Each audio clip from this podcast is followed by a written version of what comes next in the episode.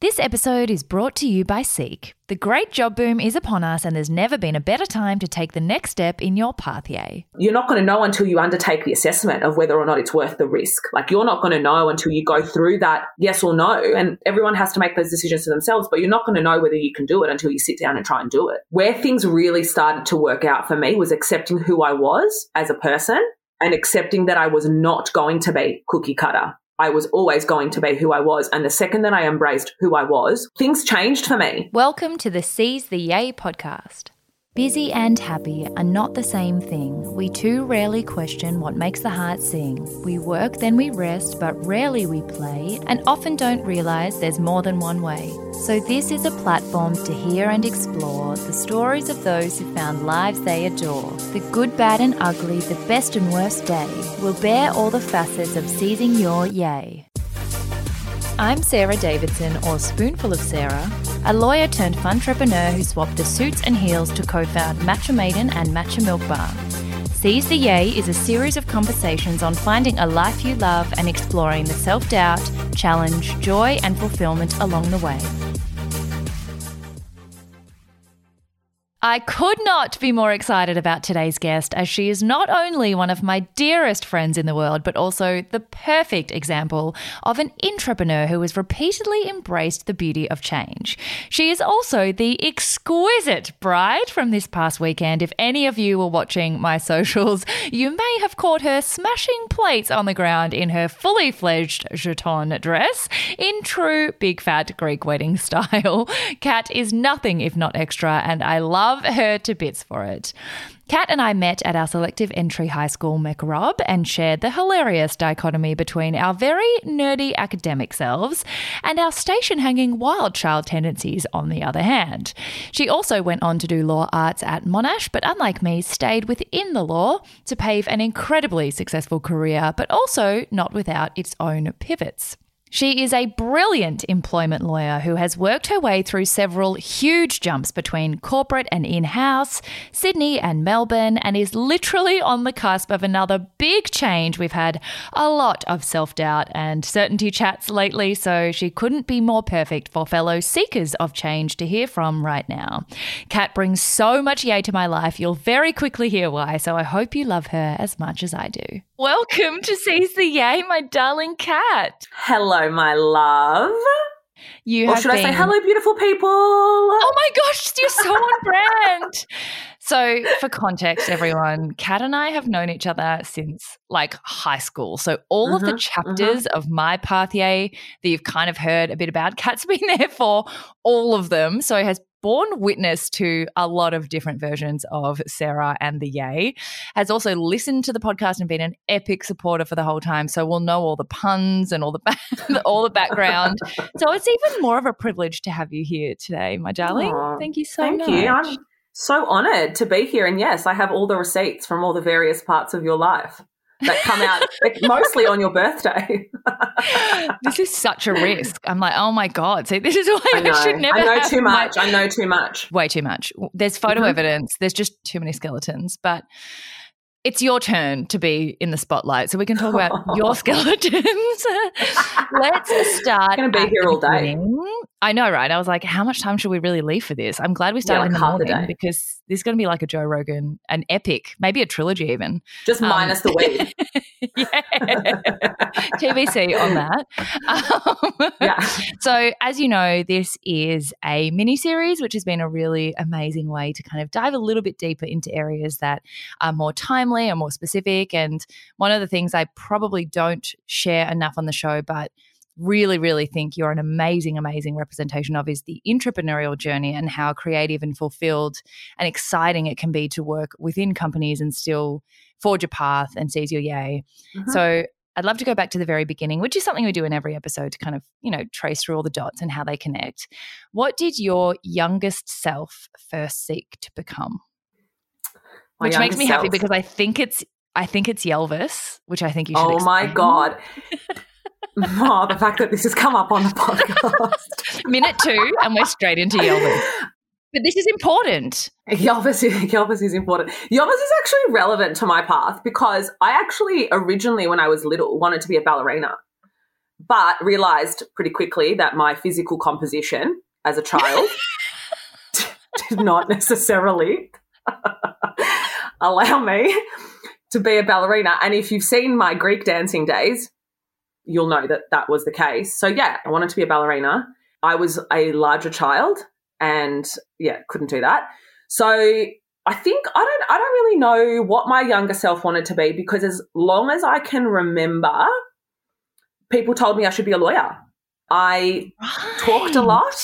Yeah. So I remember being like maybe three or four or five when my dad was like, you would make a great lawyer. You talk so much. I was very quick to defend people. Like, yes, yeah, constant defender like of the underdog.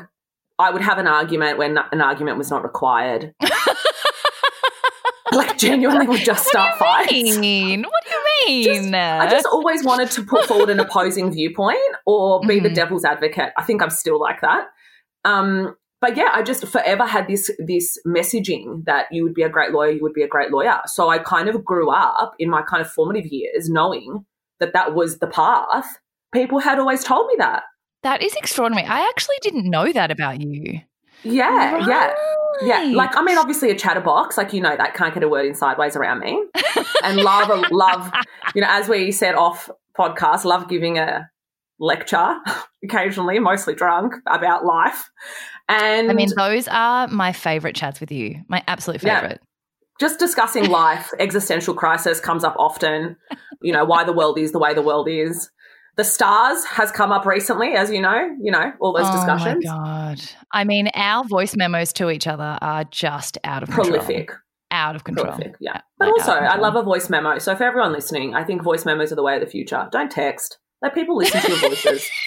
You need the voice. You need the voice, the animation in your voice on a Monday morning. And also, like, tell me if you get a voice message from your girlfriend, you don't know that the message is going to be great. Like, it's not like, hey, what's up? It's a, I have a story to tell you and I have to tell you right now and you need to listen to my voice. That's what's happening. That's actually what's happening. So obviously Yelvis is Yellow oh, Elvis, God. Which actually is probably not that obvious to anyone outside of our friend group. But Yellow Elvis was a costume. That you no, won. It wasn't a costume. That was the best part of it. It was. was it, what do you mean it wasn't a costume? It was an outfit. So Yellow Elvis. So as part of my journey, we moved to Greece when we were little. And that's right. Dad oh to- my God, that's right. Dad told yep. us we were going on a holiday. People are going to think my family's bonkers after listening to this, which is accurate. Accurate. So Dad was like, oh, we're going on a family holiday, and we didn't really holiday as kids. Like, the focus for us was really like education, you know, migrant kind of story, come to this country. Mum's a refugee, Dad's migrant, came to this country to give your children a future, and that was the whole focus. We, they worked, we went to school with the vision, you know, the kind of greater vision in mind. And anyway, we wouldn't, I was nine years old and Dad said we're going to go to Greece for a holiday. So I was like, great, this is what all the other kids do. This is amazing. So we went to Greece. Narrator, it was not a holiday. Dad moved up. You should narrate every episode, I feel. Dad, Dad was just like, surprise, we're living here. Actually, the weird thing that happened was when we got there, we he enrolled us at school, and I was like, this is weird. My, like, Anglo friends don't go to school when they go on holidays. I've seen. Like, I don't know. This is really strange. Anyway, a year later, we're still in Greece. We're still in school. I was like, something's not right mm. here. So we lived over there for a year and then we came back because obviously that didn't work out. So we came back, and on my first day back at my primary school in Melbourne, it was casual clothes day. And because I had just been in Greece for a whole year, oh God, I was really right. rocking I a forgot. Euro vibe. You know, I was all about the sequins, the white pants, the, you know, The, the Eurovision, like Euro- ahead of your time. Seasons ahead of, ahead of time. your time, yeah. Yeah, and so I decided that on my first day back at my primary school, mind you, everyone's wearing like trackies and, you know, like, I mean, whatever Matikos. We were wearing back then. Yeah. yeah. Oshkosh Bagosh. Is that a brand? Oh God, yes, that's a brand. Totally is a brand. Yeah, I turned up in my favourite Euro outfit because I was like, I'm going to make an entrance. Also, nothing's changed. And I was like, three-piece canary yellow outfit, Elvis-esque. You know, it was Claire's. a bell-bottom bell-bottom yeah, pants with this little yeah, tiny hot. vest and like a blazer. Now, honestly, I'm pretty sure I saw Scanlan selling a similar set recently for like a thousand dollars. Meanwhile, I picked it up at like some little waggy market in Kalamata, and oh my god! And I went to school, and I was, you know, I was a little bit rotund at the time. Like if you'd pushed me down a hill, I would have rolled just for like a while. Oh, babe! And so you know, a midriff top at that age was like cute now, but like at the time, not. And kids are vicious. So I turned up on the day in this outfit. Everyone else is in like navy, red, like normal stuff. And I turn up looking literally like baby Elvis. And I just remember sitting by myself on the steps of the church and people yelling Yelvis at me, like obviously yellow outfit, and I looked like Elvis. So I was Yelvis oh from then on. I love – and you're and still Yelvis. And then I told Yelvis. you guys this story, and now the whole world knows this story. So we live for the day that Yelvis makes a return. I feel like it's going to happen oh. one day in our friendship.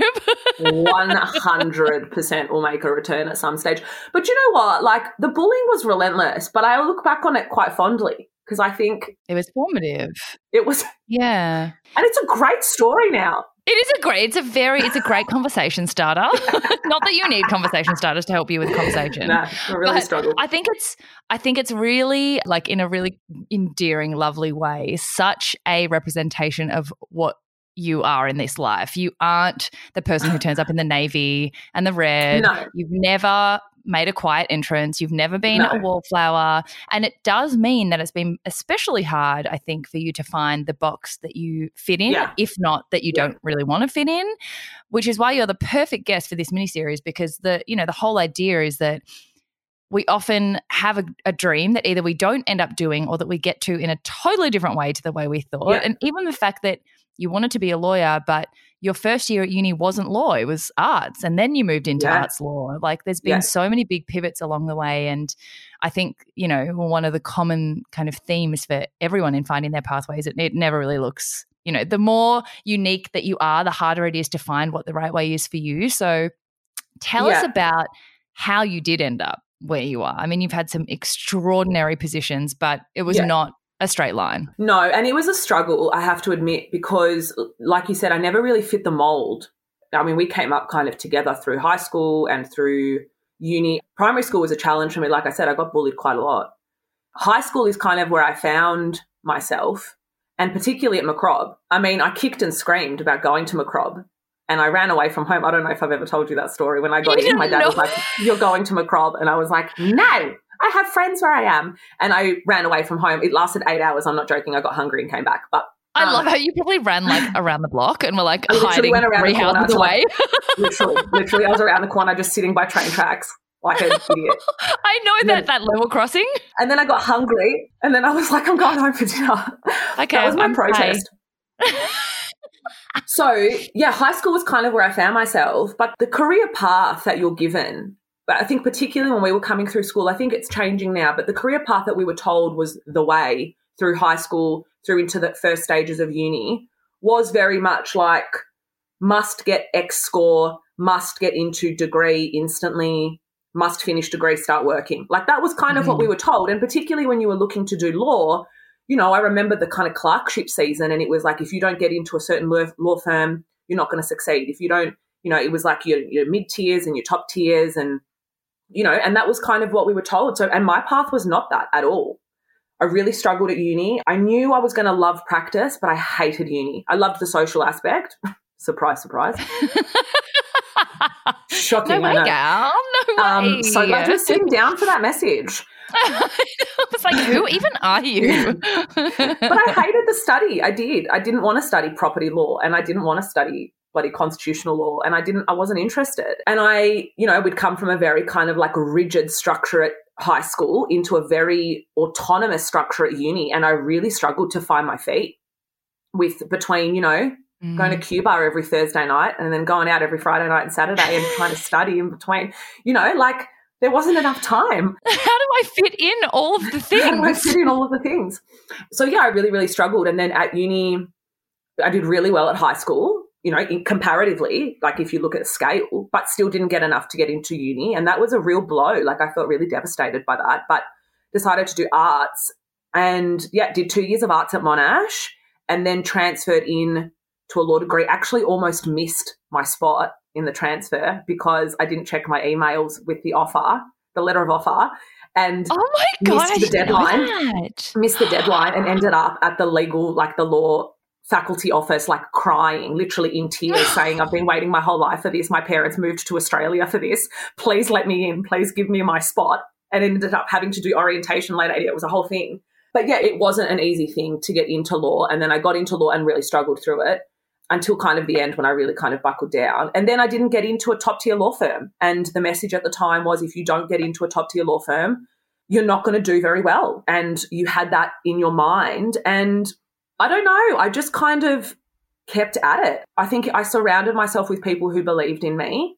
And my parents were incredibly instrumental in that because they thought I was a success. Like they didn't realise or know what a top-tier law firm was. All they knew was that their daughter had gotten into law and, you know, had kind of fulfilled why they came to Australia. So then ended up, it was a really weird story. My now sister-in-law, my then brother's girlfriend, messaged me and said, hey, I'm doing some casual work at a boutique law firm.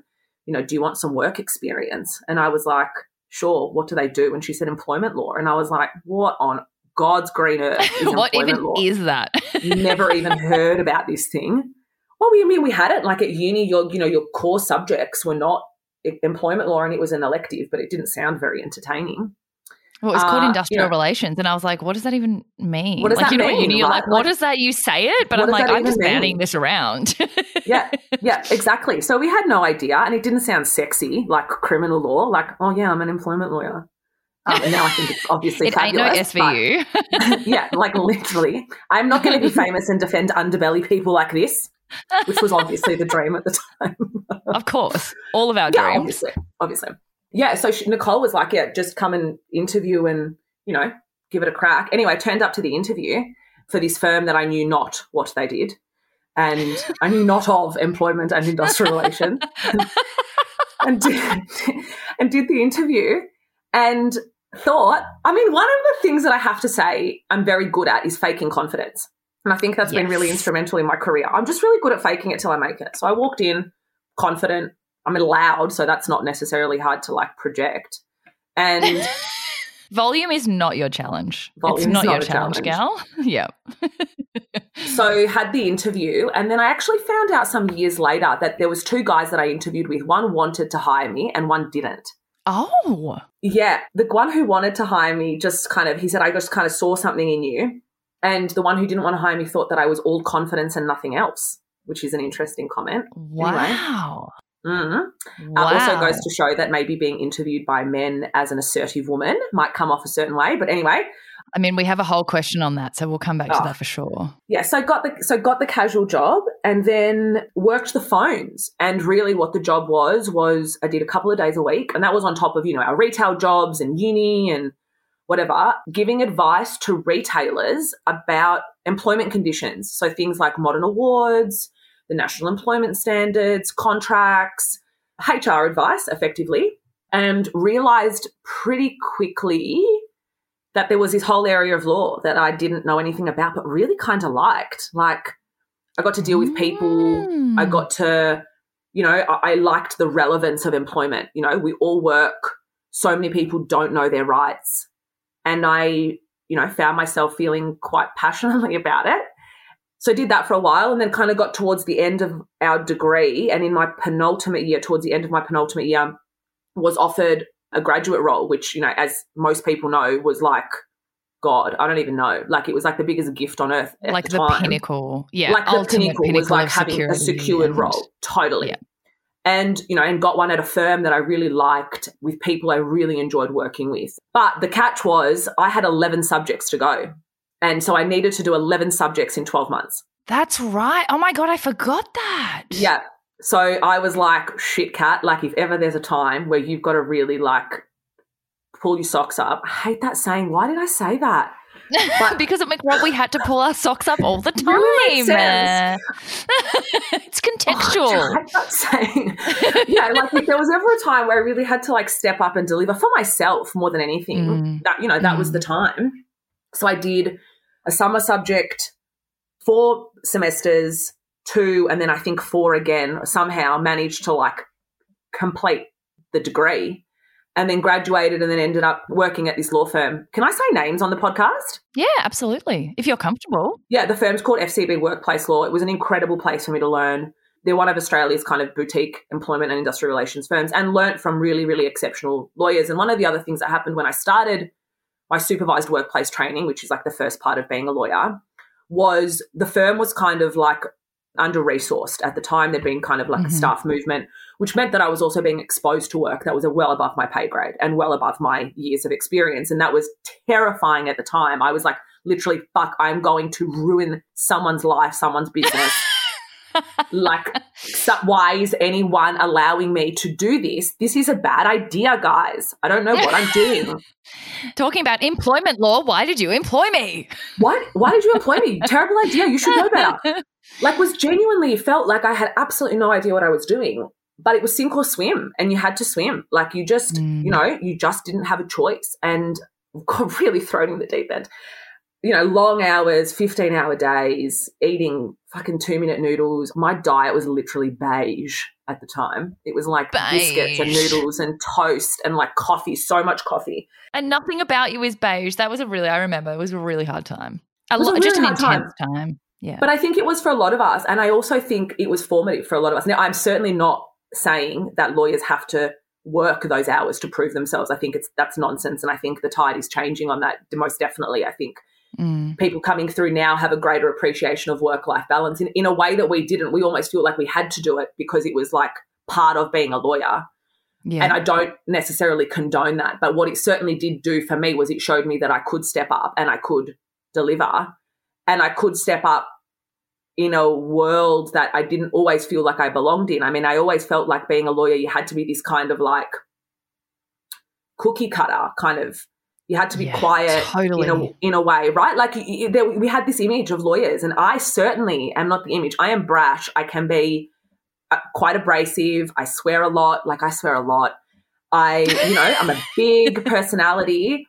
I'm a woman, and I was entering a world, and particularly the industrial relations side is incredibly male-dominated, and you're dealing with unions and, you know, there, this is not a comment about unions, but, you know, that there is this kind of like male dominance that you have to deal with. And, you know, I wasn't going to be the reserved lawyer that was going to cop the shit and, you know, I was outspoken mm. and, yeah, I just didn't fit a mold. Mm. And that was really, really hard. But, yeah, those first kind of years showed me that I could really step up, and that kind of maybe was the beginning of what happened after my kind of first couple of years as a lawyer, I think. Well, that also makes me really think a couple of things. Firstly, because you and I have been through the – you know, the big career kind of becoming a big formative part of our lives, if mm. not the main part of our life, but yeah. through a lot of self-doubt. Often people who don't know us w- won't have seen that, but we've seen each other's no. absolute breakdowns yeah. along the way. First is that you can push through that. But second, yeah. something I love about you and why I'm excited to have you for this particular miniseries is the idea that now knowing, everyone listening, knowing how much you wanted this for how long and how hard it was to get there, like the barriers on top of the normal conventional pathway yeah. that you had to take to make sure you got into F C B, then you, I mean, I know you won't blow your own horn, became one of like the thirty lawyers under thirty, you know, you won all these awards, you became a senior associate, you lived yeah. up to what you worried you never could. It would have been very easy for you then to be comfortable there. Like once you did conquer one totally. workplace, you yeah. could have lived there for decades, become a partner yeah. and kind of never moved. But, yeah. you know, there's a statistic that's just come out as part of this kind of miniseries. To, the background to it is that like sixty-one percent of Australians right now don't want to change jobs in the next twelve months because we've been threatened with so much uncertainty yeah. and instability. But I kind of think of it as an opportunity, and knowing now what's happened to you since then, being headhunted and like all the things you never thought that could happen, but also the scariest things that could happen. Why do you think we are so averse to change? And how did you then embrace the massive changes that have come more than once since then? Mm. I mean, F C B is like three chapters ago for you now. Yeah. How did you yeah. push through, you know, that that fear of change? So I, the first thing I will say is I hate change. Like I fucking hate change. Same. Like I fight change. Like I'm going to tell you a story. I wore the same pants to every exam we ever did at Monash Law, and fuck, we did a lot of exams. And I wore the same pants. They were these black cargo zip-off pants. They could be shorts. They could be pants. Were you feeling hot in the exam? Were you feeling cold in the exam? Who knows? I wore the same pants. For every situation. I'm so superstitious, and I hate change so much that to me maintaining control of anything was the easiest way for me to get through life. In saying yeah. that, to answer the question, I think why don't people go through change? Because it's scary. Because being in a situation that's known and sure is easier. It's like staying in a relationship you're not happy in, you're not miserable, it's not toxic, it's okay. You stay in it because it's easy and it's comfortable and it's known. And the unknown is really, really scary as humans. And I think particularly after the last two years, every day has felt unknown. Will we have mm. restrictions? Won't we have restrictions? Will borders open? Will borders close? Can I go to that event? Can I not go to that event? Is my family okay? Is my family not okay? You know, change is really, really scary. And once, though, I think you allow yourself to kind of just go with it, mm. that becomes easier. And also I think there needs to be an acceptance that change can be good, and that took me a really long time to work out that change is good and change may yeah. bring good. And especially I think if you're an anxious person. I'm an anxious person, so for me change is like like affects my mental health sometimes, and I'm very open about that. So I think it is it's hard for everyone. And so how did you kind of Like for context for everyone, Kat then went on to get headhunted by Boral. So then adding your unique perspectives as a woman in the construction yeah. industry is, you know, another sort of layer here. But then got headhunted by Australia Post. Like you've just had so many enormous changes within employment law and within yeah. an, in, you know, one kind of vague category, but with, you know, that, that's coming back yeah. to the entrepreneurial possibilities to within companies grow exponentially. Yeah. You've changed complete industries, like from yeah. construction to Australia Post, like they are so diametrically opposed in nature.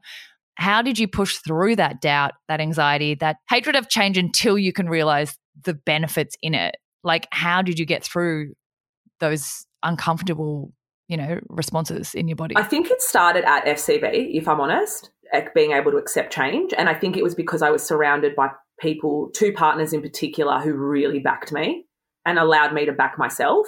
So I think it started there. I would say where things really started to work out for me was accepting who I was as a person. Yes. And accepting that I was not going to be cookie cutter. I was always going to be who I was. And the second that I embraced who I was, which is what you see is what you get, kind of, things changed for me. Once I accepted that clients liked me because I was who I was, that my colleagues liked me because I was who I was, that I was good at what I did because I was who I was, once I stopped trying to fit this like bullshit mold that I thought yes. was a lawyer, mm. I actually got really fucking good at my job because I got, I had this different confidence that was like, I'm not going to sit myself in a box for you. And no, I actually deserve to be in at that table, and I'm going to demand a place at that table. So that's kind of where it changed for me. And I think the kind of critical part of that was, and that's where I kind of learned to start embracing change and, and backing myself, people believing in me, having an incredible network around me of people like yourself who I've messaged being like, fuck, what am I doing?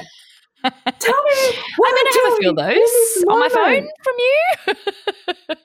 So then I went into, I did a secondment at Boral, and then Boral effectively kind of headhunted me, asked me to stay on as an in-house legal counsel there. So I stepped into a different world. That was a huge change for me. All I had known since uni was F C B. I did eight years there, from casual to junior grad to solicitor to associate to senior associate. That's all I had known. And then I stepped into a world where that none of that shit mattered at all. The guys at Boral, the girls at Boral could not have given two fucks what I was in my previous life. They were mm. like, you're legal counsel now, there's a whole other range of stakeholders you have to deal with, a whole other range of considerations, and you're a woman now in a man's world, like very much in a man's world. Yeah. And that was really, really hard. And then moving to Post was another change. That probably was the scarier change. I always had a backup plan because I was on secondment to start with. I knew the people, and I knew that if I hated it, I could kind of like put my safety blanket back on and go back to F C B, which is what I knew. Post was entirely yeah. different. I was going into a situation where I only knew one person.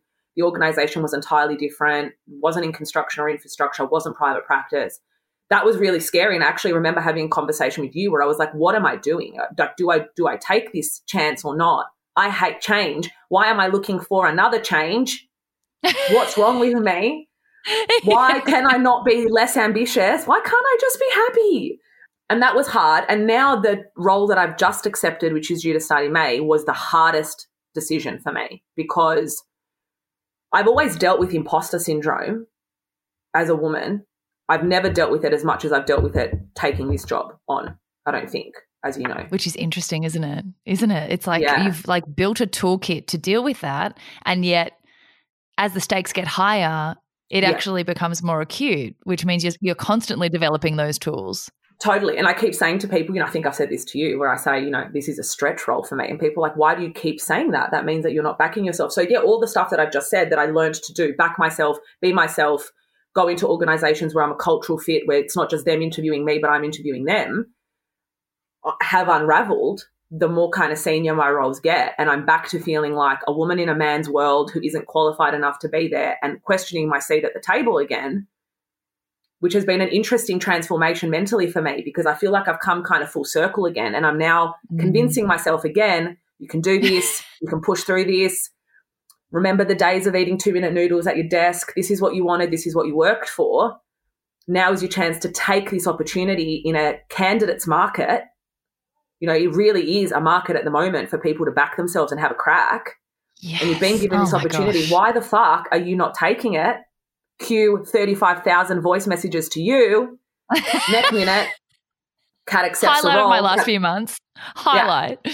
yeah. So that's kind of, that's where I'm at at the moment, but still battling with all the stuff that we deal with as, you know, as women, as candidates, as people who want to progress their careers, as people who don't like change. All of those things mm. factor into decision-making, I think. Absolutely. And it is so interesting that you've heard me, I'm sure you've heard me speak many times about the fact that actually you you will get better at mastering self-doubt. You'll get better at pitching yourself and having those conversations. But as you get, like the day that it disappears is the day I worry I've become too complacent. It's not a bad yeah. thing for that self-doubt to follow you. It just means you're constantly leveling up each time, which is yeah. why changes is, is important, so that you don't ever get like too comfortable that you're not yeah. learning or growing as you grow as a person and the world does around you. And the candidates market thing is like the point that I really want to hammer home for people, which is it really hasn't ever been a better time for you to just make the most of this phenomenon that is, you know, it's being called the great job boom, because there are more jobs than there have ever been before, yeah. but less candidates yeah. and less people applying than there ever been have been before. So like, why do you think we should make the most of it? You know, the quote that I love is, when nothing is certain, anything is possible. Everyone's yeah. in, un- like the uncertainty is universal now. So it's almost like just ignore that and just go for like, what's the worst that could happen? And then also, I know you've had a rejection recently as well. And that ties in a lot to, you know, not wanting to put ourselves out there, and even knowing that there's a higher chance than ever, knowing that that also is not the end of the story either. It's just a time of like trying lots of things, putting lots of, you know, little seeds and, and things out yeah. there. Why do you think we should make the most of this time in particular? Well, I guess firstly, because there's so many opportunities at the moment. So like the role I've just taken, for example, isn't technically a legal role. It's a role that requires, or I guess, you know, ideally someone will have a legal background and understand the kind of technical components of E R, I R, but doesn't actually require someone to be an I R lawyer. I just happen to be one. And I think now is an opportunity, like like what I've just done, for people to kind of go to pivot kind of sideways, like not necessarily go up in the same kind of a corporate ladder that they may have thought, but mm. to use the skills that they've acquired during the course of their careers to do something else, to do something they've always wanted to try. And I just think to myself, what's the worst that's going to happen? You apply for a job, you don't get it, okay, that hurts. I just had a rejection recently, the first one I've actually ever had in my life, which sounds so arrogant to say, and I don't mean it to sound arrogant, but being rejected, you can take it very, very personally, and it's not personal. You just weren't the right person for the job. You were too senior, you were too junior, you were not, you know, that you weren't a cultural fit. I think that's a big one, mm-hmm. you know, so, you know, rejection is hard, but what's the worst that's going to happen? You, you're going to get rejected and you'll get over it, and you've probably got a job to stay at anyway. You're going to get the job, and you have to consider whether or not you take it. Now, just because you get the job doesn't mean you need to take it. I mean, the way that you interview is really important, and the way that you communicate, you know, whether you accept or reject an offer or negotiate an offer is really important, I think. But you don't need to take a job just because you get it. So what's the worst that's going to happen? You have more interview experience, you get to meet more people, you get to network, you get to give it a go. And if you want it, great. And if you don't, then you're back to where you kind of were. Like, yeah, you haven't lost that, anything. You haven't lost anything. And that's really hard for me to say, again, as somebody who hates change and, you know, finds it quite anxiety inducing. But there's really no downside, especially at the moment. Like, there's just so many opportunities out there for people, and we all have imposter syndrome and we all have self-doubt, and we just need to, even if even with that, just give it a crack. I don't know. My dad always said, and I don't know if you've ever heard him say this, but like he always just said to us, do your best. And like, yeah. just do your best, give it a go and see what happens. And, you know, I even say going into my new job, like I say to my partner all the time, this could be the best thing I've ever done. This could be the biggest mistake I've ever made, but I'm not going to know until I give it a crack. And what's the worst that's going to happen? Like, we're very privileged. I'm in, in an incredibly privileged position where I could find another job, or I could not work for a little bit if I, you know, had to. Like, it wouldn't be great, but like if I had to. So, you know, for, for people who are able to do so, it's always worth taking a risk, I think. I say that oh. as a not risk taker. Oh my God, but that is such good advice. That question, coming back to that idea of what is the worst that could happen. And there will absolutely be times in your life where the worst that could happen is too much of a risk. There will be times yeah. where you might have a dependent, or you might have, you know, whatever circumstances might be there that mean it is too much of a risk. But if you do ask that question and the answer is, I won't lose anything except maybe a bit of a, you know, pride might be hurt. I might take something personally. It might feel a little bit icky. Or you apply for all these things and you suddenly have all these opportunities you never knew you had, and you can still choose to say no. Like, if the worst that could happen is that either you say no or they say no, and like you take yeah. a few minutes to get over it, you haven't lost anything. And everything is a calculated risk, right? So, you know, I think especially as women, and, you know, depending on where you are in your life and what your personal choices are, by no means to say that all women want to make the same choices. That's certainly not the case. But if you are a woman like myself who does want to have a family and does want to be a mother and does want to be able to dedicate time to that, the, the considerations and the pros and cons become different again. It's no longer just a career trajectory and financial, you know, your your remuneration. It's also, what else do I need to give up? What does my timing look like? Like, timing also becomes really, really important. And, you know, they're mm-hmm. things that will factor into the analysis of, is this worth the risk? But you're not going to know until you undertake the assessment of whether or not it's worth the risk. Like, you're not going to know until you go through that yes or no. And I just mm. did this, so this is very fresh for me. You know, do I leave a job that I'm in that I'm really enjoying at the moment with great colleagues, great flexibility, I could have a family, I can go off and get married and, you know, whatever, or do I take a huge gamble and restart my mat leave clock effectively and, and know that maybe I won't get maternity leave, or maybe the, it won't be as flexible in the workplace. You know, I'm going into a very intense role. Maybe I won't get the flexibility, but it's just, everyone has to make those decisions for themselves, but you're not going to know whether you can do it until you sit down and try and do it. Oh my gosh, that just is so, it, it's just everything that Seize the A is about. The idea that, like, you know, firstly, everyone's equation, everyone's risk matrix is going to be different. So you really don't have to look at the way anyone else has done it, yeah. as long as you're trying to do the equation at all. Secondly, I love the idea that you were saying about, back to rejection, I think it's really important to remember also that sometimes rejection is just redirecting you. Like, sometimes yeah. you're getting rejected from a role because it's not, not only are you not the right cultural fit, it might be saving you from going down a pathway that isn't yeah. meant for you. I think yeah. that's also something. And then finally, on the whole idea of like your risk matrix, it's actually like, you just said before, you, the job you have right now is fulfilling. You've got great opportunities. You've got a great maternity leave policy, you know, all these things. For two people who have, for different reasons, like with your parents being, you know, migrants and me being adopted, we've had this like really over-home yeah. sense of gratitude for a really long time. Sometimes the hesitation of the reason Aussies don't want to change jobs is also because they feel like it's ungrateful to want something more than something that's good, but you don't have to settle for good. Like yeah. otherwise we would all just live this like fine life. You'd never grow. You'd never try anything else. Just because you're happy where you are, it doesn't mean you can't at least put your toe in a different water. Yeah. Like you said, you don't have to say yes if you get the job. And gone are the days, you know, I had an interesting conversation with my parents recently where I, I told them about the new role, and I was like, oh, I got this really exciting opportunity to be an I R manager on this new enormous, you know, ten billion dollars project. This is what I'm doing. And the response was, we're happy for you, but didn't you just start a new job? Why not stay in that job? Like, this idea that you have to stay in a job like our parents did for ten, twenty, thirty, forty, fifty years, like, those days are gone now. There is so many opportunities out there, and opportunities look different to us. You know, like, to your point about comparison, I spent the last probably five or six years comparing myself to like so many of the incredible people you've had on the podcast, for example, being like, why can't I be an entrepreneur? Why can't, why did I not have that idea? Why is this still my trajectory? It's no longer like, it's not cool, or it's not, you know, am I really fulfilling you know, what I was put on this earth to do. God, that sounds like so wanky, but like, you know what I mean? Like, am I really fulfilling my life goal, you know, by not being an entrepreneur or whatever? But like, I think also like comparing yourself to someone who's not on your path is really difficult in our day and age. So yes, we have more opportunities, but we also have more opportunities to compare ourselves to people who aren't actually doing the same thing as us.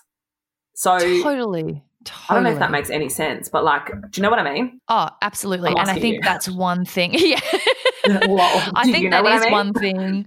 Like the the hustle culture and like the total democratization of choice and influence and business ideas has meant we're a generation where, you know, becoming an entrepreneur and starting a business, like startup culture, has been really hailed and glorified as like the way to happiness because you get totally romanticized. Yeah, absolutely. Does not suit everyone. Absolutely no. does not suit everyone. The reason why I'm so excited about it is because the like pathway of an entrepreneur is, there's no greater than, less than, equal to, whatever. It's just like some people aren't suited to running their own business.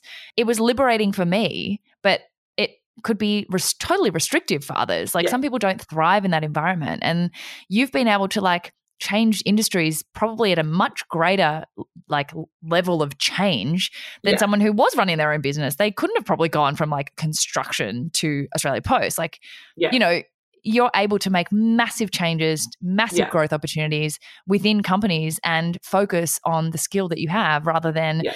being an accountant and being a marketing person and doing all the things at once. I think you'd hate that. I know very, despite comparing myself to numerous people who run their own businesses, I know I could never run my own business. And not that I could not, not it's not a competency thing. I don't want to. I really yes. actually love what I do. Like I am a proper E R I R nerd. Like I read bloody cases on aeroplanes at seven o'clock in the morning. Oh, like it's disgusting. Girl, you do. I love how much you love it and how much you never knew you would love it. I get such a kick out of it. I'm really lucky to be in a profession where, you know, I can be myself. I can deal with people. I can, you know, be, you know, intelligent. And, and also, you know, the interesting thing about being in my space as a woman is you're a surprise packet. Like they don't really see you coming a lot of the time, yeah. which is great. But I think if people are like me, if you really love what you do, don't worry about being an entrepreneur, but now is your time really, like genuinely, twenty twenty-two I think is the time for you to either back yourself and take a risk in what you're doing or back yourself and take a risk in something adjacent to what you're doing and just try something else on and see what happens. I mean, unless you're really happy where you are and then like stay there, like sure, I'm not telling yeah. you. But yeah. if you've been entertaining the idea of like do I, don't I, like now is really the time to have a go. Like I'm trying to build a team at the moment under me and like we can't find enough people to hire. Like it really is a candidate's market. There you go. Lovely neighbourhood. You all know how excited I get about life unravelling in chapters and how uncertainty is the greatest platform for opportunity. After a few tough years, the great job boom is upon us and there has never been a better time to start the next step in your pathway. We talk at length on this show about the obstacles to change and the statistics are real. forty-five percent, nearly half of Aussies are worried their skills and resume won't stack up against other Aussies. fifty-nine percent are worried that if they change jobs, it might not be the right role or company for them. But if you let your mind worry that there's a risk it won't work out, logic insists that you must also accept that it could also work out better than you had ever dreamed. Plus, the numbers are on your side. In March, job ads on SEEK were up thirty-two percent compared to the same time last year and fifty-one percent compared to pre-pandemic levels. But job applications per job ad are down forty-two percent compared to pre-pandemic levels, so there are more jobs but less competition than ever before. So if you're looking to change pathways, head on over to SEEK and take advantage of the great job boom. Also, for those who are considering putting themselves forward for something, I think we are not always the best at pitching ourselves, if not are the worst at pitching ourselves. Like you and I always struggle with that. Terrible. And we've spoken at length about it. How have you learnt to be able to get a bit more comfortable with putting your best foot forward so that you don't miss out on something that is meant for you just because you you were uncomfortable, you know, with the language of like blowing your own horn? You know, we live in a really yeah. tall puppy syndrome infected uh, landscape and plus self-doubt, plus imposter syndrome, plus being a woman, plus being an overthinker, you know, all of those things. Is there any advice for like your C V or organizing meetings with someone who might put you forward for a job? Like, how do you take advantage of it without feeling icky about putting yourself, you know, pitching yourself? I mean, really, I just like love to walk into an interview and be like, I'm cute and I'm really nice and I'm really entertaining. Like, hire me, love me, pay me. Like, that's what I want to do. But yeah, no, you can't do that. And interviewing is really tricky. Selling yourself is really hard. And as a, I think women in particular, my God, I've raised the woman thing a lot, but like, obviously that's my experience. Obviously that's my experience. I think it, it's hard because I think, like you said, in Australia, we have this tall poppy syndrome thing. So there's a fine line between selling yourself and being arrogant, and you don't want to come across as arrogant, or we have this like thing in our society about not being arrogant mm. and selling yourself. My tips are be who you are. That's yeah. the first thing. Like a like a cute pared down version of who you are. Like, I'm not entirely myself in an interview, like, let's be honest. But be who you are, know your worth, know what things you're good at, and also be honest. Like, that's my biggest thing. Do not pretend to know something, not know something in an interview, because you will be found out. Like, that's my, and I say that as a, both an employment lawyer and yeah. as a someone who has interviewed a lot, like, calm down. Like, we're going to know if you're lying. But be honest with people. You know, like, I walked into this interview and said to them, I've never managed a, a project like this. This is well outside of my scope, but here is why I think I can do it. And just put yourself forward. And like we said, the worst thing that's going to happen is they're going to reject you. The other thing I would say is do your research. Make sure you research yeah. the company. Make sure you research the people. It's really not that hard. We all sit on our phones all bloody time. Jump on LinkedIn, have a look at people, um, and know why you want the job. And I think if you do genuinely want the job, you'll be able to convey why you want it much easier. But yeah, for me, the big one is be yourself, understand yourself, like understand what your strengths and weaknesses are genuinely, not in like a wanky way, mm-hmm. you know, not like I'm really good with people, like great, but like how does that apply? Be specific. Yeah. Yeah. Yeah. And I think, oh God, my big piece of advice is, James is going to hate me for saying this, be disagreeable, like especially if you're a woman. Yeah, yeah, be disagreeable. You should not be grateful someone's given you a job. Like, I mean, yeah, be grateful because you've been given an opportunity, but you deserve that. If you're given a job, you deserve that role. You've proven yourself already. So don't just take whatever is given to you. Like, back yourself, yeah. negotiate, to ask questions. It's I always think that one of the things that we forget as candidates is that, like, they're not just interviewing you, you're interviewing them as well. Like, they need to be right for you. So do your research, be yourself, be honest, back yourself, ask questions. Has that answered the question? I don't know. Have I gone off on a tangent? So much. I think there you go. You're already like, did I even answer the question? Was it good enough? But absolutely, you nailed it. It was. It's so true. I think we find it, particularly as women, yeah, really hard to balance that really awkward line between yeah. assertiveness and likability, and then particularly being someone like me, I'm like so like I hate confrontation. I need everyone yeah. to like me, but it's really hard then to say what you want because you don't want to, you know, muddy the waters. You don't want to tip the boat. You don't want to upset anyone. Yeah. But I think there's also a fine line between, you know, being disagreeable and being confrontational, being assertive and being aggressive. And I think it's finding yes. where your line is. Like, I know, for example, that my delivery can come across as quite aggressive. So I've worked on that kind of over the years. So I can still be myself but come across in an assertive rather than aggressive kind of way.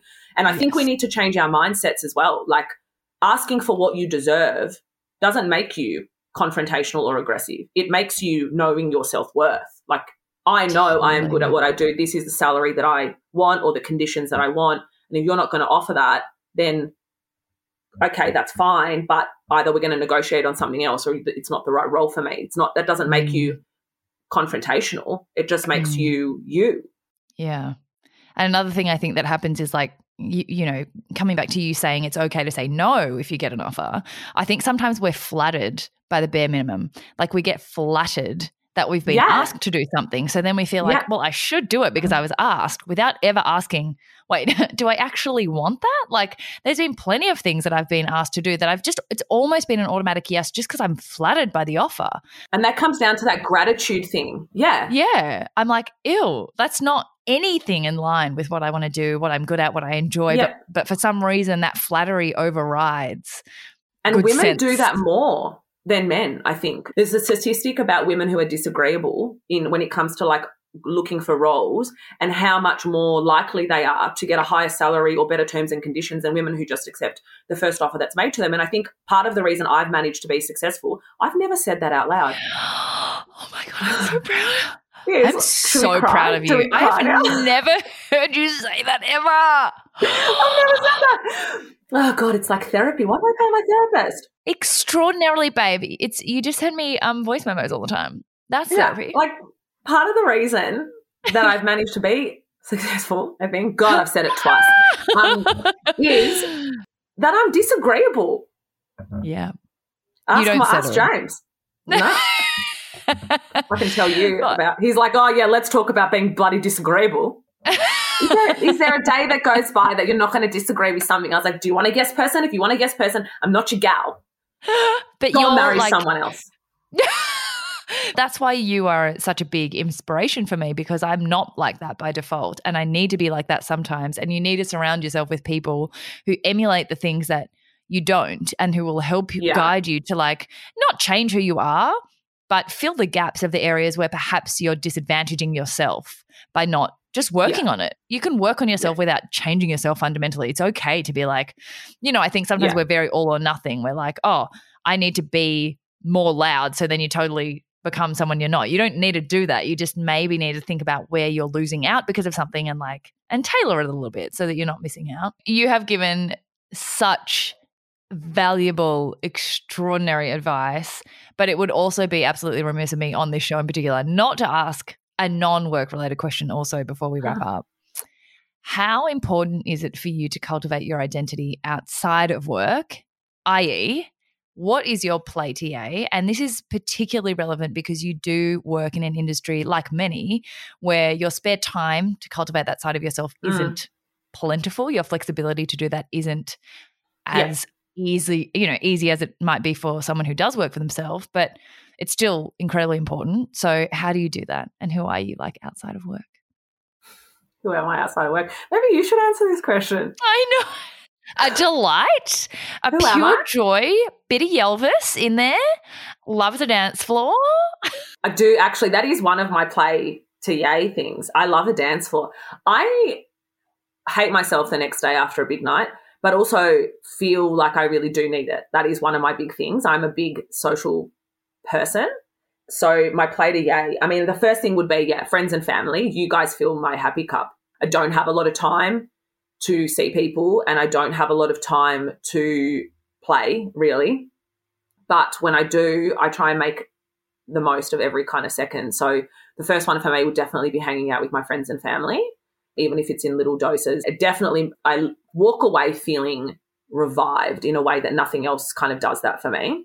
Mm-hmm. That's the first one. The second one is I bloody love reality television. Like, oh my God, I know this. Disgusting, disgusting way. Like, I could watch reality T V all weekend with like zero shame attached. When I met James, he was just like, oh, God, reality television. Like, don't you just, how do you watch this? And I said to him, my job is so intense. All I want to do when I have a second to watch T V is to tune out. I don't want to watch bloody the movie Tenet that I have to like Google what the hell just did I watch for three hours. Yeah, which I, I did, and I've watched the movie twice now. I still don't fucking understand it. I just I don't want to think. I just want something that's like entertaining. I like people watching, so yeah, I love reality mm. T V. I love to cook. My God, I love to cook. Cooking's like meditation for me. I love throwing a mm. dinner party. So when I move back to Melbourne, we can have lots of dinner parties. Yay! So exciting. I love event planning, which people think is sick. As like sadistic. You're so of me. good at it. So good. I at love it. an event plan. I love planning other people's events and my own events. You have been a bridesmaid for like eighty-five thousand people. Yeah, six six times actually. Close to eighty-five thousand. Like, like it's really close, but like it's, it's, it's, it's close. Six. It's in the ballpark, in the general vicinity of six is eighty-five thousand. Yeah. yeah. But you planned about eighty-five thousand events for those people. I've also planned about eighty-five thousand of my own in the lead up to getting married. It's like an extravaganza. It's like I'm some kind of, I think I'm royalty. I don't. I just, I love oh, you are, Cal. I love you are. getting Absolutely. people together and like, I think it just ties in with my like being with friends and family. Like it all just kind of ties mm. in. And the other thing I love doing, yeah, so cooking, having a night out, love a glass of wine. I love reading. And I think one of the benefits, well, there was a few kind of silver linings to COVID for me, But one of them was reinvigorating my love of reading, and not like on a tablet. Like I can't deal with Kindles and shit. Oh, like no, no. I need like a book, like a physical the paper. book. The paper. The smell, I don't know, it's a nerdy thing maybe. I love the smell of a book. I love a bookstore. I love spending yeah. hours like walking around a bookstore. Oh. My whole like everything I earned in COVID was bookstore. Literally. Like, I love finding your C Z A book and rearranging it onto like a oh, different shelf. Like, you so, are like my visual merchandiser all over the country. It's just... So many talents, lawyer by day, V M by night.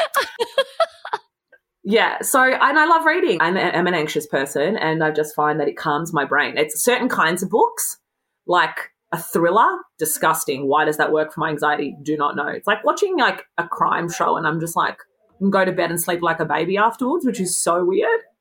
Yeah, you know you're speaking my language. Nick, I know, the, the same know. way that James to you is like, ew, reality T V, Nick is like, ew, why do you watch serial killers to go to sleep? I'm like, you know what? Don't question your yay. Don't question it. Just let me go with it, yeah. Just so, yeah, reading, it. T V, people, that's it. I do some self-care stuff, but, like, honestly, I could, like, never get a facial and be fine if I got to see my friends and family and read a book and cook a meal and, you know, like, that, they're the things that make me happy, and I've, and I've become better at doing those things over time. I think. Oh, yeah, I didn't yeah. at the start of my career, disaster zone. That was like there was like zero cat time. It was like must burn out, must work harder, must be Harvey Specter female form. But that's part of it, right? It's like your pathier is that. It's starting out not knowing what you're doing in any area, and then slowly, slowly, bit by bit, yeah. figuring out what works for you, and then doing it. And it. I mean, we yeah. all, you know, I suck at it. The first thing I said when I got on this call was I am so depleted. Like yeah. I spend my entire life telling other people not to do that. And then we rock up and we're like, so I'm a shell of a human. Hi. Help me. But that's like, that's being human, I feel. Like yeah. it's better to present, reminding yeah. everyone that we don't all get it right all the time. No, and I definitely don't get it right all the time. And I have lots and lots of breakdowns. I mean, one of the things that has gotten me through my career has been crying a lot, just getting it out. I have a crying corner at home. Like, you know that scene of The Simpsons where he's like, this is where I come to cry. That's literally me. Like, yeah. this is where I come to cry. Yeah, I just think we all need to make time for ourselves though, because I actually think being a better version of you socially, or whatever socially looks like to somebody, some people don't mm. like people, mm. makes you a better professional as well, and totally. gives you time to and space to think about what you want to do and what your next step is and who you are, and, you know, all of those existential crisis things that, again, we go back to all the time. We do actually. So, guys, one of our plays today in our little group, which the weirdest thing, I'm not in their year level. Like, I just kind of got we adopted. We forget that though. I, it's so weird. Like, I nearly went to your reunion, not mine. It was so weird. Anyway, there's like a group of us and they're all in one year level. I was a year below, but I just kind of like, I don't know, just got adopted into the group. And one of the things we love to talk about, because we all have like these personas that our nerdiness doesn't fully fledge, like it's not fully fledgedly, yeah. fledgingly yeah. out and about. But when we get together, like just something about it comes out. And at your bridal shower the other night, we all just were like, you know what? Now is the time to discuss space as a concept. Space. Oh, yeah, that's right. Let's I walked talk into about a conversation about space. Yeah. Space, time, yeah. distance, like always the existential crises, but we have this super intellectual rationalization of all the things we feel. And it goes for hours. Yeah. Hours. And then we very so easily joy. flip into a non-intellectual conversation. Absolutely also that. But yeah. That's it's the beautiful. kind of play to yay stuff though. Like that's the stuff that makes me happy and the stuff that I need in my life. You know, like to it's get like Kardashians of, space. God, I love the Kardashians. Space. I'm so excited for their new show. I can't even tell you. I'm like, God, I, you know I don't relate, but I love that for you. Good girl. Oh, God, I love them so much. Like why? Why? Someone actually said to me, where was I when someone was like, you look a bit like Kim Kardashian? And I was like, did you die? Like literally told the lady I wanted to marry her in a bath. I was in a bathroom somewhere for sure. Yeah, nice. That's ten, that tends to be that. Where I have these conversations. Yeah. Hot, I love yeah, it. But reality T V, see? This is my reality T V thing, my play to yay. I love it. Last love question, it. my darling. Favourite yeah. quote? Oh, I have two. I actually wrote them down. Do you want me to read them to you? Yes, please. Okay, I have two. One is very like career-based. Mm-hmm. And I think I've said it like four trillion times on this call, so people are going to be like, fuck off, please stop saying that. But I'm going to say it again. And one is Amazing. like what I live my personal life by. Okay. So my career one is don't talk yourself out of the rooms you have the right to be in. That's a big one. I love it. My favourite. You deserve, if you are there, you deserve a right to be there. I say this to James all the time and he thinks I'm like Oprah. I also love Oprah. But yeah, I think that's a, that's really, it's a really powerful quote. If you are in a room or you think you deserve to be in a room, be in the room. Yeah. So that's that one. I also love that you and I, like, we either say trillion, gazillion, or five. There's like no numbers in between for us. There's only like, I've said it one trillion times or two times. It's either or. or. Or I say all the time, like, never. I have never. Narrator, she has many times, but yeah. never. James is like, why are you so extreme? I was like, I don't know. But again, you know what? If you don't like it, you can leave. No one's forcing yeah, you to marry bye. me. He's yeah. like, again, with the extremism. I'm like, yeah, okay, just if you don't tone like it, it down. It's like you could just say and anything else. You're literally, you go straight to, if you don't like it, you can leave. Yeah, we can get a divorce before we're even married. I literally sound like I'm a very unhealthy, it's a very healthy relationship, everybody. It's just, it's a beautiful I just am myself. We're so excited for you yeah. to get married. Oh, my God, stop it. I know we haven't even mentioned that, everyone, seventh of May. Okay. Melbourne's wedding extravaganza. It'll anyway. be splashed all over the newspapers. Everyone will see it. It's like a, it's like uh, not in a the great deal. newspaper. My parents have already discussed this. It's in, Stop no, it. No, I can't. I'm too excited. I'm too excited. Uh, so to I'm all your excited. listeners who are readers of the Neos Cosmos, yeah, no, nobody. Well, they're also all going to see it. My social media will be breaking plates for weeks after. Oh, my God, yeah, weeks we thereafter. So fun. You're going to just I've go home and just smash random plates. It's very yeah, cathartic. No, not related to your wedding. I'm just going to do it because I like it's very like cathartic. It. Like if you've ever been to a smash room, you know how good you feel after a smash room? That's how I've you feel after breaking plates. What? Been to one, never been to I'm one. Excited. Oh my God, they're very no. exciting. I, to, I took a baseball bat to a washing machine and it was literally, I oh, let out some fucking oh. energy I didn't even know I had. James oh. was like, are you okay? My other quote is, and another one that I like, I love a lot, and I know you've probably mentioned a few times, this is not groundbreaking, is the Maya Angelou quote, the people will forget what you said, people forget what you did, but people will never forget how you made them feel. My big thing in life is anytime I see somebody, how do I leave that person? Oh, and do my I gosh, this is feeling... why we're friends. Yeah, I just think the people that I now have in my life in my thirties are all so important to me. Do I leave you feeling happy and loved Always. and supported and heard and all of those things? And if I don't, then I haven't done my job as a friend or a sister or a child or whatever, right? I also carry that into my professional life to some degree. Sometimes I'm a bitch, but, you know, that's different. Um, balance, I call that. Balance. balance. But, yeah, they're, they're my two probably my favourite quotes that I genuinely I live by. And the first one in particular when it comes to work, given this mini-series, is one that I constantly repeat to myself in situations where I feel like I have imposter syndrome, which is often. Like, you have a right to be here, be in the room, be present, deliver what you know that you can deliver, and walk out knowing that you've done that. Oh, my gosh, my love. This was the first of the episodes of the miniseries that I've recorded, and I kind of feel like I can leave it there. Like, I kind of feel like you were just so Black amazing. Job. And, yeah, it's just like, it's a miniseries of one, everyone. Just so you It's know. a cat miniseries. It's a cat She'll be back miniseries. next week but drunk with more lectures and yeah. advice. We will pick a different theme every week within the miniseries, and that will be the show. Yeah, next week, Yelvis. Let's talk about moments where your mum your mum let you go to primary school dressed as Elvis. Let's talk about those Yelvis, moments. An in-depth Yelvis. analysis by C C A. Oh, lol. Thank you so much, my darling. This was extraordinary. You are an amazing human being. I'm so yeah. grateful to have you in my life and so, so grateful that you could share so much of your wisdom with the A Pod. Very grateful to be here, so thank you.